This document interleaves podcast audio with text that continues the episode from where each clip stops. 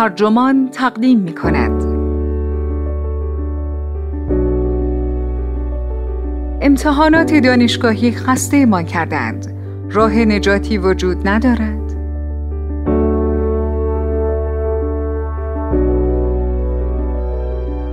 این تیتر یادداشتی است نوشته گری گاتینگ که در نیویورک تایمز منتشر شده و وبسایت ترجمان آن را با ترجمه علیرضا صالحی منتشر کرده است.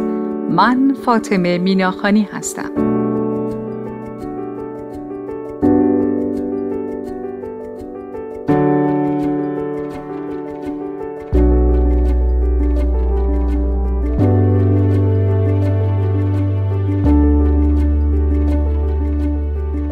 امتحانهای خسته کننده تکالیف تمام نشدنی و حجم انبوه اطلاعات بیهودهی که هر سال باید از کتابهای درسی یاد بگیری به سختی کتابها را حفظ می کنیم و به راحتی اکثرشان از یادمان می رود.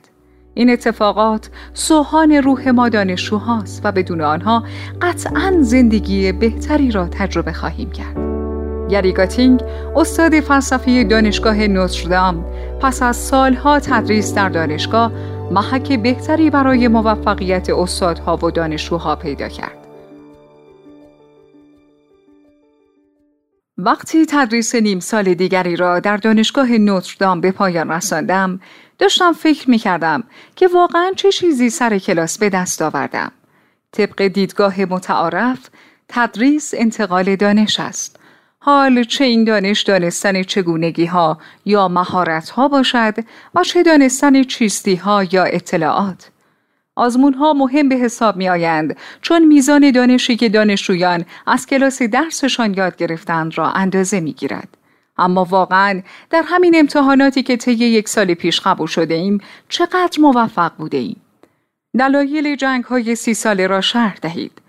ماری 20 سال دارد و سن آنا دو برابر سن اوست. حال آنا چند سال دارد؟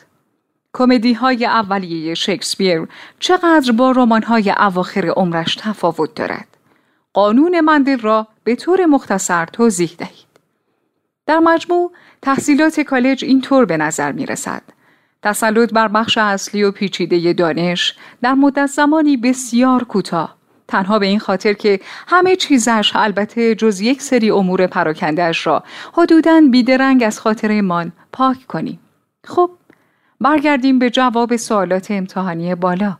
دلیلش اختلافات مذهبی بود. باید یک معادله بسازید. کمدی هایش خندهدار بود اما رمان هایش نچندان.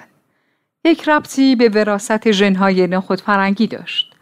البته معمولا خواندن و نوشتن و ضرب و تقسیم و جمع و تفریق و همراه امهات دروس دیگری مثل تاریخ و جغرافیا از ذهن کسی پاک نمی شود. آن هم به این خاطر که این سنخ چیزها یک ریز طی ایمیل زدن و پرداخت قبض و روزنامه خواندن دوره می شوند. نه از این رو که آدم یک بار و برای همیشه مثلا در کلاس سوم آنها را یاد گرفته است.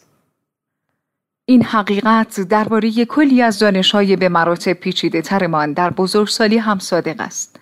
من چیزهای خیلی زیادی درباره فیلسوفای مشخص می‌دانم که در کالج یا طی تحصیلات تکمیلی خواندم اما اینها جز آن دسته ایند که دائما در طول تدریس یا تحقیقاتم بهشان رجوع کردم. در کل دانسته هایی به یاد آدم ها می مانند که آنها را در حرفهشان مکررن به کار گرفتند. اما چیزهایی که یک بار می‌خوانیم و بارها و بارها از آنها کار نمی‌کشیم غالبا از بین می‌روند در بهترین حالت این یک بار یاد گرفتن ها می توانند شهرت فرد تحصیل کرده را نصیبمان کنند. وقتی بگویی سوان در جواب فورا می‌گویم بروست. نتیجه اینکه هدف بسیاری از واحدهای درسی کالج نباید یادگیری دانش باشد بلکه باید درگیر شدن با تمرین های فکری مشخص باشد.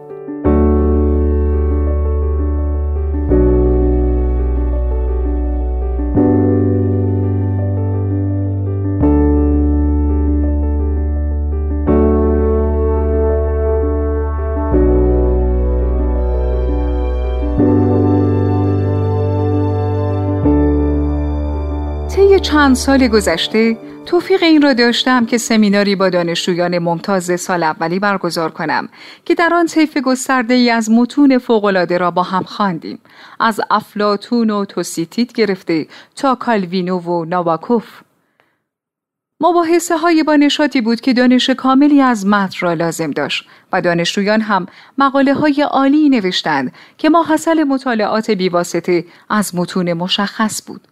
اما مقدار دانش های جزیشان بسیار کمتر از جزئیات محتوای یک سال درسی بود. هدف درس صرفا این بود که با برخی متنهای فاخر مواجه شوند. حال ارزش این سنخ مواجهه ها چیست؟ این متنها دانشجویان را به بهترین نحو از امکانهای جدید ارزای فکری و زیبایی شناختی آگاه می کنند.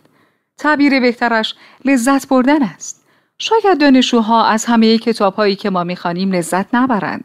اما یک سریشان را قطعا دوست دارند و یاد می‌گیرند که این دست از چیزها مثل فلسفه یونان یا ادبیات مدرن هم می‌توانند لذت بخش باشد. شاید دیگر از این امکان بهره نبرند اما این تجربه همواره بخشی از زندگیشان باقی میماند. بخشی که شاید بعدها دوباره جوانه بزند.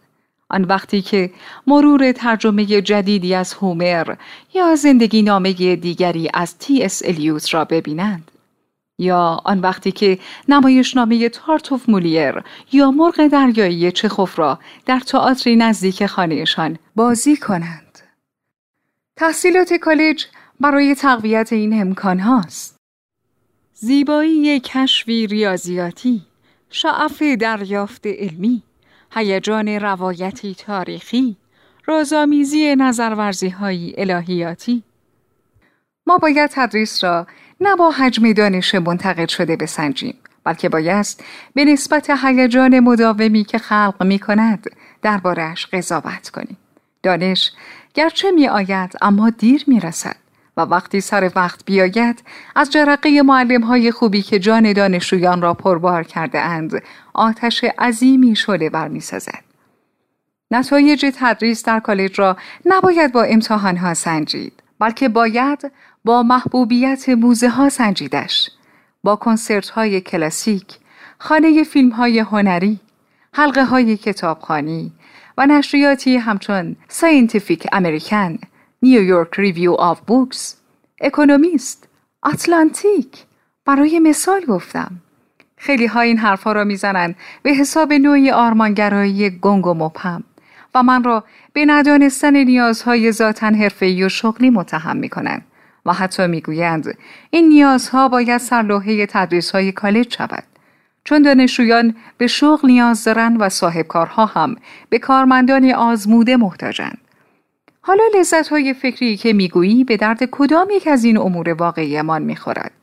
همین که به آدم ها مهارت های مورد نیازشان در کار را یاد بدهی هنر کرده اما آدم ها به چه چیز نیاز دارند تا کارشان را انجام دهند؟ در حرفه هایی مثل پزشکی و مهندسی یک بخش اصلی از دانش تکنیکی در مدرسه آموزش شده می شود و طی استفاده های مداوم باقی می مانند. گذشته از این معمولا گفته می شود که به خلاقیت و تفکر انتقادی محتاجیم. به توانایی تشخیص مفروضات مناقش پذیر اما ناپیدا به قابلیت گسترش راه های جدید فهم مسئله و خلاصه به اندیشیدن ورای آنچه همه می‌دانند. اما گذشته از اینها این میراث فکری ماست که انتقادگری و خلاقیت خلق می کند. میراث فکری فیزیکدانان و شاعران، روانشناسان و موسیقیدانان، فیلسوفان و هنرمندان تجسمی. آنها که خود را در معرض تنین این میراث قرار ندادهاند منابع بسیار مهمی را در یافتن شیوه های تازه تفکر و تماشای جهان از دست دادهاند. ازرا پاوند می گفت ادبیات اخباری است که خبر می ماند و همین امر درباره همه دستاوردهای علمی و انسانی عظیم ما صادق است. البته ممکن است بسیاری از صاحبکارها واقعا هیچ نیازی به کارمندان خلاق و منتقد نداشته باشند.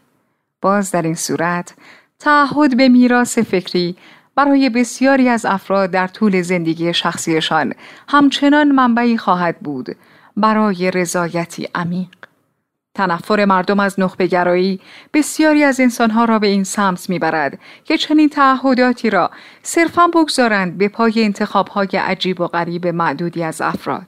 اما هر کسی که بتواند از این میراث فکری لذت ببرد اقلا باید فرصت چنین لذتی را داشته باشد. این نکته اخیر درسی است که از نمایشنامه و فیلم تربیت ریتا آموختم. دارم به یقین می‌رسم که تدریس در کالج باید فراهم کردن فرصت برای فعالیت هایی باشد که پنجره ها را به سمت آن لذات باز کند نه اینکه صرفا وسیله ای باشد برای انتقال دانسته ها.